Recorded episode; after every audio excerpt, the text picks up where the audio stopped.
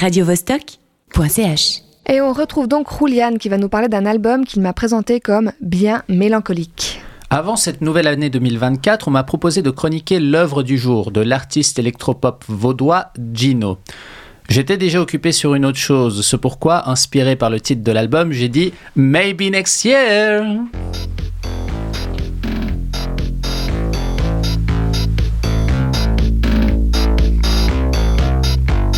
Alors mon calembour, il était comment Emma Euh, Contente-toi d'être chroniqueur musical, c'est mieux. Oh, t'es dur quand même. Bon, si tu me disais plutôt ce que t'as pensé de cet album, Maybe Next Year de Gino donc. Alors, c'est un album que j'ai trouvé très difficile à écouter, mais pas parce que c'est complexe. Ça, c'est sûr, tu ne te retrouveras pas sur du, devant du jazz modal à mesure irrégulière.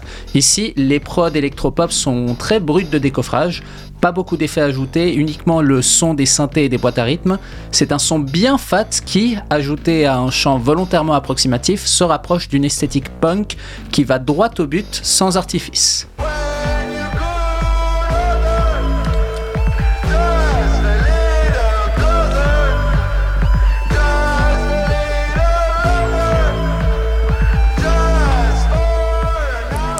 En fait, j'ai trouvé l'album pesant, sur les instrus que sur les lyrics, parce que, comment dire, waouh c'est triste. C'est comme si tu dansais sur une piste bondée, la boule au ventre, les- la boule au ventre de toutes ces larmes que tu ne peux pas pleurer.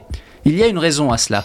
La thématique tourne beaucoup autour des peines de, autour des cœur, des doutes et des questionnements qu'on peut traverser durant, durant un tel moment.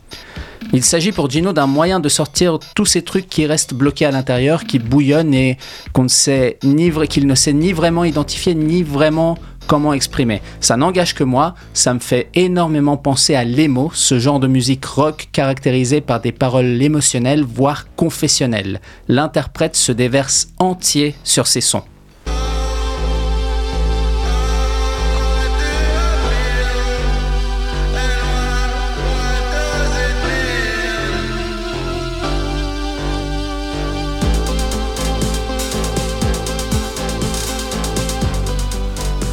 Ouvrir son cœur est louable, ceci dit, bien que ça ne rende pas l'album moins qualitatif, les paroles sont en anglais. T'es encore là-dessus. Qu'est-ce qu'il y a de mal à ça? Alors absolument rien. En fait, j'ai déjà abordé le sujet précédemment. Eh oui. si, si un artiste émergent choisit de chanter dans la langue de Shakespeare plutôt que dans sa langue natale, en l'occurrence le français, ce peut être soit par choix artistique, soit pour se, cacher, pour se cacher derrière elle.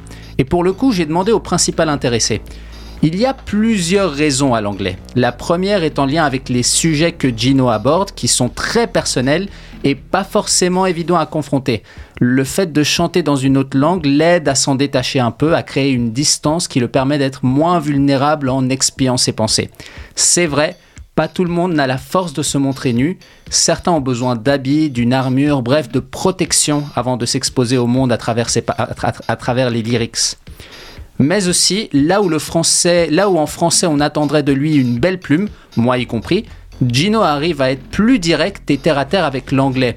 Les paroles font ainsi l'effet d'un coup de poing qui nous laisserait estomaquer.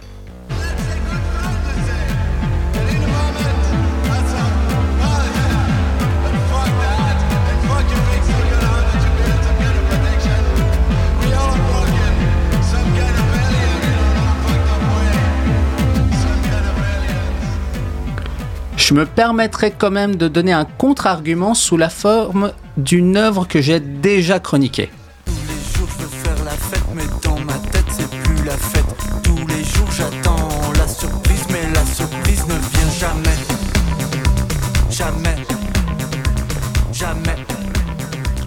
Au premier abord, beaucoup séparent l'EP La mer se dessine du groupe neuchâtelois Sérotonine. L'un est bien moins triste que l'autre.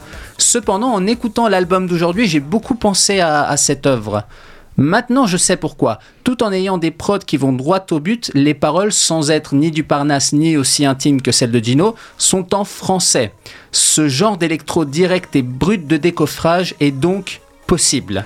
Donc tu penses que des paroles tout aussi directes en français seraient plus authentiques Oui, Si Gino arrive un jour à se défaire de son armure de la langue, on aura alors quelqu'un qui se met réellement à nu devant nous, sans prendre ni pincette ni distance avec son sujet.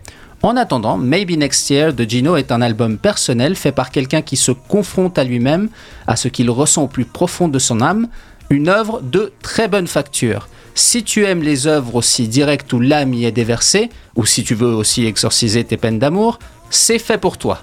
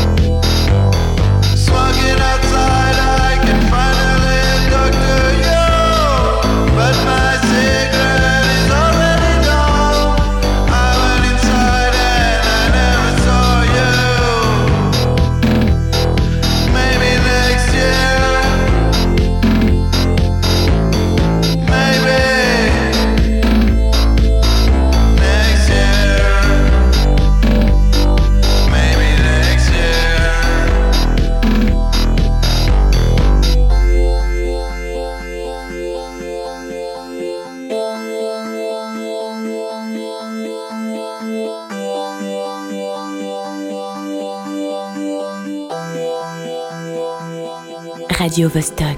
Let's rock.